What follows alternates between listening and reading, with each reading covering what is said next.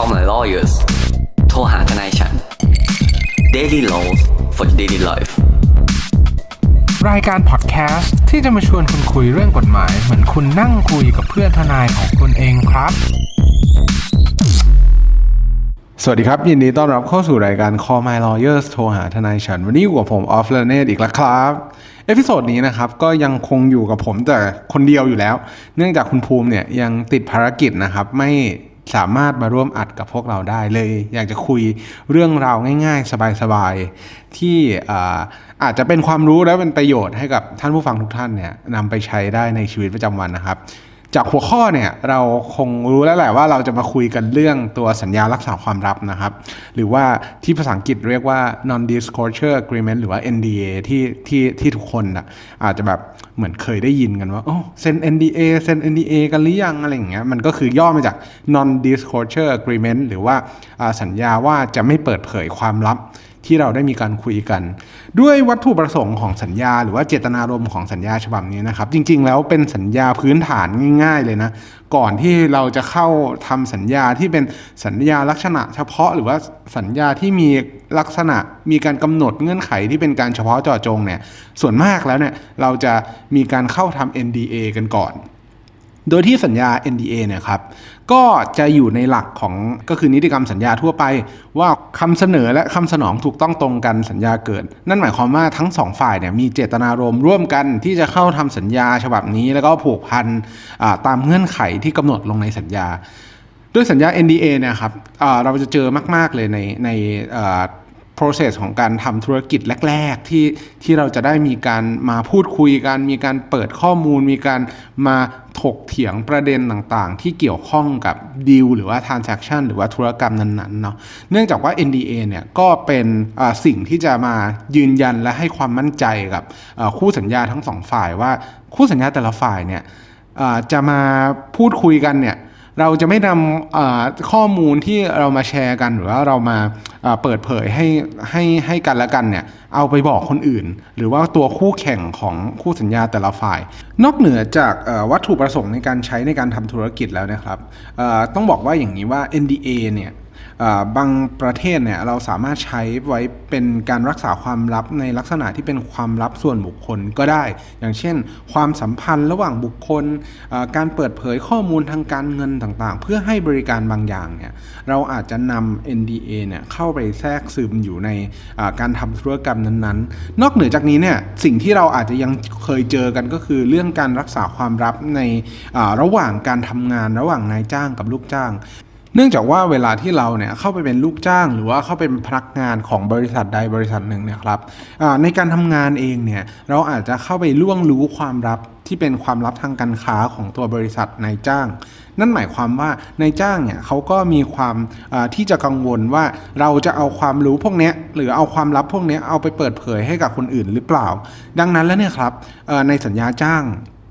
บางบริษัทเนี่ยก็จะมีการเพิ่มตัวเงื่อนไขของการรักษาความลับเนี่ยเข้าไปอยู่ในสัญญาจ้างด้วยพอท่านผู้ฟังทราบคร่าวๆแล้วว่าวัตถุประสงค์ของตัวสัญญารักษาความลับเนี่ยมีไว้ใช้เพื่อทำอะไรบ้างเนี่ยเรามาพูดคุยถึงองค์ประกอบของตัวสัญญารักษาความลับกันบ้างนะครับ ว่าส่วนประกอบของสัญญารักษาความลับเนี่ยมันมีลักษณะแบบไหนบ้าง แล้วเวลาที่ท่านพิจารณาตัวสัญญารักษาความลับเนี่ยควรจะมีข้อควรระวังอะไรบ้าง เรามาเริ่มกันที่วัตถุประสงค์ตัวของตัวสัญญารักษาความลับเลยว่าวัตถุประสงค์ของสัญญารักษาความลับเองเนี่ยมีความสำคัญมาก ๆ ในที่ในการที่จะกำหนดว่าข้อมูลที่มีการเปิดเผยระหว่างกันเนี่ยเราจะเอาไปใช้ทำอะไร ดังนั้นแล้วเนี่ยเวลาที่เรามีการระบุวัตถุประสงค์ของการเปิดเผยข้อมูลเนี่ยเราควรที่จะระบุวัตถุประสงค์ให้มันชัดเจน อย่างเช่นนำมาใช้สำหรับโครงการนี้เท่านั้นนำมาใช้สำหรับการซื้อขายทรัพย์สินชิ้นนี้เท่านั้นนำมาเพื่ออที่จะกำหนดขอบเขตให้มันชัดเจน เนื่องจากว่าเวลาที่ท่านผู้ฟังเนี่ยจะบังคับใช้สัญญา หรือมีการบังคับให้คู่สัญญาอีกฝ่ายหนึ่งเนี่ยปฏิบัติตามสัญญาเนี่ยเราจะกลับมาพิจารณาเลยว่าตัววัตถุประสงค์ของการเปิดเผยข้อมูลตามสัญญาฉบับนี้เนี่ยมันใช้ไปเพื่อวัตถุประสงค์อะไร นั่นหมายความว่าหากคู่สัญญาเนี่ยมีการใช้ข้อมูลผิดวัตถุประสงค์ หรือว่านอกเหนือไปจากสิ่งที่ ตัวสัญญาฉบับนี้เนี่ยกำหนดเอาไว้เนี่ยก็อาจจะสามารถเรียกร้องให้คู่สัญญาอีกฝ่ายหนึ่งเนี่ยปฏิบัติตามสัญญาหรือว่าเงื่อนไขที่ได้มีการกำหนดกันเอาไว้ได้นะครับ ดังนั้นแล้วเนี่ยก็เป็นคำแนะนำจากทางพวกเราแล้วกันว่าการกำหนดวัตถุประสงค์ในสัญญารักษาความลับเนี่ยควรที่จะระบุให้ชัดเจน เนื่องจากว่ามันจะนำไปเป็นปัจจัยในการพิจารณาว่าเขาได้มีการปฏิบัติตามสัญญาหรือเปล่า ส่วนที่2ครับก็คือส่วนของข้อมูล ว่าข้อมูลที่มีการเปิดเผยเนี่ยใครเป็นผู้เปิดเผย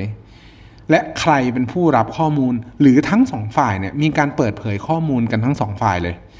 ดังนั้นแล้วเนี่ยเราต้องมานั่งพิจารณา เนื่องจากว่าตัวสัญญารักษาความลับเนี่ยมีหลายลักษณะอาจจะเป็นเพียงแค่การเปิดเผยข้อมูลฝ่ายเดียว ก็คือปาร์ตี้ A หรือว่าคู่สัญญา A เนี่ยเปิดเผยให้ ปาร์ตี้ B หรือว่าคู่สัญญา B เท่านั้น หรือทั้งสองฝ่ายเนี่ยมีการแลกเปลี่ยนข้อมูลซึ่งกันและกัน นั่นหมายความว่าเวลาเราพิจารณาเนี่ยเราก็อาจจะต้องพิจารณาไปว่าวัตถุประสงค์ในการเข้าทำสัญญาเนี่ยเราอยู่ในฐานะคนรับข้อมูลหรือคนเปิดเผยข้อมูล เนื่องจากวิธีที่จะมีการ กำหนดในสัญญา หรือว่าเงื่อนไขที่กำหนดในสัญญาเนี่ยเราอาจจะพิจารณากันคนละแบบ เนื่องจากว่าหากเราเป็นคู่สัญญาที่เป็นผู้เปิดเผยข้อมูลเนี่ยเราก็อาจจะต้องพิจารณาถึงเงื่อนไขและข้อกำหนดที่ คู่สัญญาอีกฝ่ายหนึ่งเนี่ยจะสามารถนำข้อมูลของเราเนี่ยไปใช้ได้ หรือพิจารณาถึงขอบเขตในการใช้ว่าอขอบเขตในการใช้ของเขาเนี่ยมีการคุ้มครอง แล้วก็รักษาข้อมูลของเราไว้เนี่ยมากน้อยเพียงใด เพื่อที่จะตอบโจทย์หรือว่าสร้างความพึงพอใจให้กับเราว่าการใช้ข้อมูลของเขาเนี่ยจะไม่ส่งผลกระทบหรือว่าความเสียหายกับเจ้าของข้อมูลแบบเรานั่นเองครับ แต่ถ้าสมมุติว่าเราเนี่ยอยู่ในฐานะที่เป็นผู้รับข้อมูล วิธีการพิจารณาร่างสัญญาตัวสัญญารักษาความลับเนี่ยก็จะเป็นอีกรูปแบบหนึ่งไปเลย ก็คืออาจจะพิจารณาว่าการกำหนดพวกข้อจำกัดการใช้หรือว่าการรักษาข้อมูล พวกนี้มันเป็นธรรมต่อเราหรือเปล่า หรือว่าสิทธิ์ในการใช้ข้อมูลเนี้ยมันสร้างภาระหรือว่าสร้างเงื่อนไขการใช้ให้เราเนี่ย มากเกินไปหรือเปล่า เราก็ต้องพิจารณาตามหลักของความสมควรแล้วก็ความเหมาะสมนั่นเอง ว่าเราสามารถปฏิบัติตามเงื่อนไขของเขาได้หรือเปล่า บางทีนะครับเเงื่อนไขบางอย่างเนี่ยมันอาจจะถูกกำหนดไว้เป็นมาตรฐานที่เราอาจจะไม่สามารถแก้ไขได้ แต่พอเรามาพิจารณาตามหลักความเป็นจริงแล้วเนี่ยการใช้หรือว่าการกำหนดเงื่อนไขแบบนั้นเนี่ยมันอาจจะไม่ได้ถูกนำมาใช้เลย เป็นการกำหนดไว้เพื่ออป้องกัน มากเกินสมควรนั่นเอง ดังนั้นแล้วเนี่ยก็จะเป็น 2 ลักษณะที่เราเนี่ยจะต้องมานั่งพิจารณาบนทั้งมุมของผู้เปิดเผยข้อมูล แล้วก็ผู้รับข้อมูลนั่นเองครับ ซึ่งทั้งสองมุมเนี่ยครับก็จะสามารถนำไปประยุกต์ใช้กับในกรณีที่สัญญารักษาความลับเนี่ยเป็นการแลกเปลี่ยนข้อมูลก็คือทั้งสองฝ่ายเนี่ยต่างเป็นผู้เปิดเผยข้อมูล และก็ผู้รับข้อมูลเช่นเดียวกัน ก็นั่นหมายความว่า เงื่อนไขที่เป็นเรื่องการรักษาความลับก็จะไปบังคับใช้กับเราในฐานะที่เป็นผู้รับข้อมูล หรือว่าคู่สัญญาอีกฝ่ายหนึ่งที่เป็นในฐานะผู้รับข้อมูลนั่นเองครับ ส่วนถัดมาครับที่อยากจะพูดถึงในตัวสัญญารักษาความลับเองก็คืออวิธีการรักษาหรือว่าวิธีการใช้งานตัวข้อมูลความลับ เนื่องจากว่าข้อมูลความลับเนี่ยเราอาจจะเป็นการเปิดเผยระหว่างคู่สัญญา 2 ฝ่ายเนาะซึ่งคู่สัญญา 2 ฝ่ายเนี่ยเขาก็ไม่ได้มีเพียงแค่บุคคลคนเดียว บางทีเราอาจจะมีพนักงานลูกจ้าง บุคคลที่เกี่ยวข้องที่ปรึกษาหรือว่าตัวผู้บริหารต่างๆ สัญญารักษาความลับเองเนี่ยก็มีลักษณะที่อาจจะครอบคลุมไปถึงบุคคลพวกนี้หรือว่าตัวแทนของคู่สัญญา เพื่อเนื่องจากว่าเวลาที่เราเปิดเผยข้อมูลกันระหว่างบริษัทเนี่ย ก็จะมีพนักงานหรือว่าหนึ่งในคนทำงานที่จะต้องเข้ามาล่วงรู้ตัวข้อมูลพวกนี้เนะครับ ดังนั้นแล้วเนี่ยการเปิดเผยหรือว่าการใช้งานข้อมูลกับพนักงานหรือบุคคลที่เกี่ยวข้องเนี่ยก็อาจจะอยู่ในลักษณะที่เป็นเงื่อนไขของสัญญารักษาความลับ แต่ทั้งนี้ทั้งนั้นเนี่ยครับเวลาที่เราอะพูดถึงว่าเราอาจจะสามารถเปิดเผยข้อมูลความลับเนี่ยให้กับลูกจ้างพนักงานหรือว่าผู้บริหารแล้วเนี่ย สิ่งที่สำคัญแล้วก็จะต้องนำมาพิจารณาเพิ่มเติมก็คือความรับผิดในการรักษาความลับของบุคคลเหล่านี้เนี่ยควรจะต้องมีการครอบคลุมอยู่ในตัวสัญญารักษาความลับด้วย เนื่องจากว่าเขาทำในฐานะที่เป็นตัวแทนของตัวคู่สัญญา ดังนั้นแล้วนะครับ บริษัทหรือว่าคู่สัญญาของเราเนี่ยก็จะต้องร่วมรับผิดกับการกระทำของบุคคลเหล่านี้ด้วย และอีกส่วนที่อยากจะพูดถึงก็คือเรื่องการดูแลรักษาข้อมูลความลับครับ เนื่องจากว่าในสัญญารักษาความลับเนี่ยเขาจะมีเหมือนวลีหรือว่าประโยคที่อาจจะคุ้นเคยแล้วก็อาจได้รับความนิยมในการกำหนดลงไปในสัญญาก็คือ มันจะมีท่อนหนึ่งที่จะบอกว่า ผู้สัญญาฝ่ายที่รับข้อมูลเนี่ยจะรักษาความลับนั้นเนี่ยเสมือนว่าเป็นความลับของตัวเอง ดังนั้นแล้วเนี่ยการกำหนดแบบนี้เนี่ยนั่นหมายความว่าคู่สัญญาฝ่ายที่รับข้อมูลไปเนี่ยจะต้องใช้ความพยายามตามสมควร ที่จะรักษาความลับของคู่สัญญาที่มีการเปิดเผยข้อมูลเนี่ยเสมือนหนึ่งว่ารักษาความลับของตัวเอง ในกรณีแบบนี้นะครับ การที่เราใช้ความพยายามตามสมควรในการรักษาข้อมูลเนี่ยนั่นก็เป็นเครื่องอยืนยันได้ว่าข้อมูลของเราเนี่ยจะถูกเก็บรักษาไว้อย่างดี ในฐานะเดียวกันกับข้อมูลของเขานั่นเอง ซึ่งการกำหนดแบบนี้เนี่ยครับก็เป็นสำนวนที่อาจจะเจอบ่อยได้ในสัญญารักษาความลับทั่วไป ดังนั้นเวลาท่านผู้ฟังเนี่ยพบเจอสำนวนในลักษณะแบบนี้ก็ต้องบอกว่ามันเป็นลักษณะทั่วไปของตัวสัญญารักษาความลับเลย ว่าจะต้องมีข้อความประมาณแบบนี้ส่วนต่อไปที่อยากจะพูดถึงนะครับก็คือเรื่องอ ข้อยกเว้นในการรักษาความลับหรือว่าในการเปิดเผย ส่วนมากแล้วเนี่ยสัญญารักษาความลับจะต้องมีการเขาเรียกว่าข้อยกเว้นในการรักษาความลับไว้เสมอ เนื่องจากว่าเราไม่มีทางรู้ได้เลยว่า การรักษาความลับแบบนี้เนี่ยวันหนึ่งเนี่ยเราจะไปเจอเหตุการณ์ใดบ้าง ส่วนมากแล้วเหตุการณ์ที่สัญญารักษาความลับส่วนใหญ่จะพูดถึงเนี่ยก็คือเรื่องการรักษาความลับในกรณีที่มีคำสั่งหรือว่ามีหมายสาร หรือว่ามีคำสั่งจากหน่วยงานราชการเรียกร้องเพื่อมาขอให้เปิดเผยข้อมูลบางส่วนเนี่ยออกไป ในกรณีแบบนี้เนี่ยครับมันก็หลากหลายมากว่าการกำหนดมาตรการการป้องกันของคู่สัญญา แต่ละฝ่ายเนี่ยจะทำแบบไหน แต่ก็ยังอยู่ในลักษณะที่พบเจอได้ในสัญญารักษาความลับทั่วไป เนื่องจากว่าหากพิจารณากันในมุมมองของผู้รับข้อมูลเนี่ยครับเขาก็จะมี 2 หมวกเนาะหมวกแรกก็คือหมวกที่จะต้องปฏิบัติตามสัญญารักษาความลับ หมวกที่ 2 ก็คือหมวกที่จะต้องปฏิบัติตามคำสั่ง หรือว่าหมายของหน่วยงานราชการหรือศาลดังนั้นแล้วเนี่ยเพื่อเป็นการหลีกเลี่ยงการผิดสัญญารักษาความลับ ข้อยกเว้นพวกนี้จะต้องมีการใส่เพิ่มเข้าไปในสัญญารักษาความลับ เพื่อป้องกันคู่สัญญาฝ่ายที่รับข้อมูลที่จะปฏิบัติตามหมายหรือคำสั่งของศาลหรือหน่วยงานราชการนั่นเองครับ ส่วนต่อมาที่อยากจะพูดถึงก็คือเรื่องระยะเวลาของสัญญา หรือระยะเวลาในการรักษาความลับ มันอาจจะมีการแบ่งระยะเวลาเนี่ยออกเป็น 2 ลักษณะใหญ่ ๆ ด้วยกัน ก็คือระยะเวลาของสัญญา เดิมที่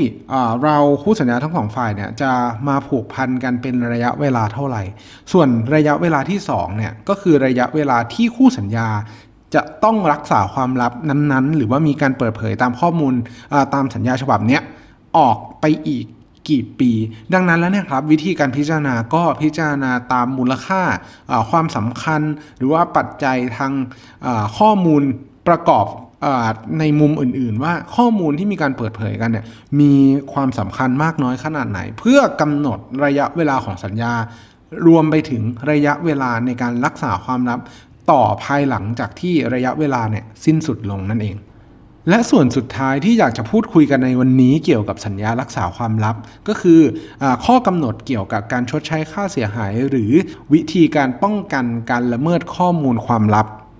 ในกรณีนี้นะครับอาจจะสามารถแบ่งออกได้เป็น 2 ประเภทใหญ่ ๆ ด้วยกันประเภทแรกก็คือค่าเสียหายที่เกิดขึ้นจริง และสามารถพิสูจน์ได้จากการละเมิดสัญญา หรือว่าไม่ปฏิบัติตามสัญญารักษาความลับ ในกรณีแบบนี้นะครับคู่สัญญาอาจจะต้องมีการพิสูจน์ได้ว่าการละเมิดข้อมูลความลับ หรือว่าการละเมิดสัญญาเนี่ยสร้างความเสียหายให้กับคู่สัญญาฝ่ายที่เปิดเผยเนี่ยอย่างไร และเราสามารถพิสูจน์ได้มากน้อยขนาดไหน ส่วนที่ 2 ที่อาจจะพบเจอในสัญญารักษาความลับเลยก็คือ ในกรณีที่มีการละเมิดสัญญาหรือว่ามีการผิดข้อสัญญาเกี่ยวกับการรักษาความลับเนี่ย การกระทำนั้นๆเนี่ยมันอาจจะไม่ใช่สามารถชดใช้ได้เป็นตัวเงิน แต่ว่ามันสร้างความเสียหายมากกว่าตัวเงิน แล้วก็การชดใช้ค่าเสียหายเนี่ยอาจจะไม่ได้ตอบโจทย์ผู้เปิดเผยข้อมูล ดังนั้นแล้วเนี่ยผู้ที่เปิดเผยข้อมูลเนี่ยอาจจะเรียกร้องต่อศาลเพื่อขอให้มีวิธีการคุ้มครองชั่วคราว หรือว่าคำสั่งคุ้มครองชั่วคราว เพื่อหยุดการกระทำบางอย่าง ที่อาจจะทำให้เกิดความเสียหายต่อเนื่อง และเพิ่มขึ้นจากการละเมิดข้อมูล หรือว่าการผิดสัญญานั่นเอง ดังนั้นแล้วเนี่ยก็อาจจะสามารถแบ่งออกได้เป็น 2 ส่วนใหญ่ ๆ ด้วยกัน นอกเหนือจากที่กล่าวข้างต้นนะครับ สัญญารักษาความลับเองก็อาจจะประกอบไปด้วยข้อสัญญาอื่น ๆ ตามปกติที่สามารถพบเจอได้ทั่วไป อย่างเช่น กฎหมายที่ใช้บังคับ ความสมบูรณ์ของสัญญา สัญญาทั้งหมดที่เป็นการแทนที่ข้อตกลงทั้งหมดที่เคยคุยกันมา ลักษณะแบบนี้นะครับก็อาจจะพบเจอได้ในสัญญารักษาความลับ ท้ายที่สุดนี้ก็หวังเป็นอย่างยิ่งนะครับ ว่าท่านผู้ฟังทุกท่านจะได้รับประโยชน์จาก episode นี้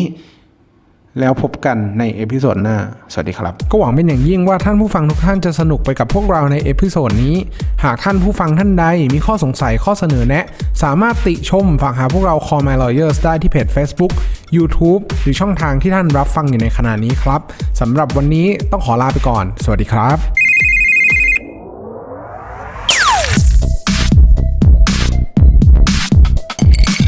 Daily laws for daily life.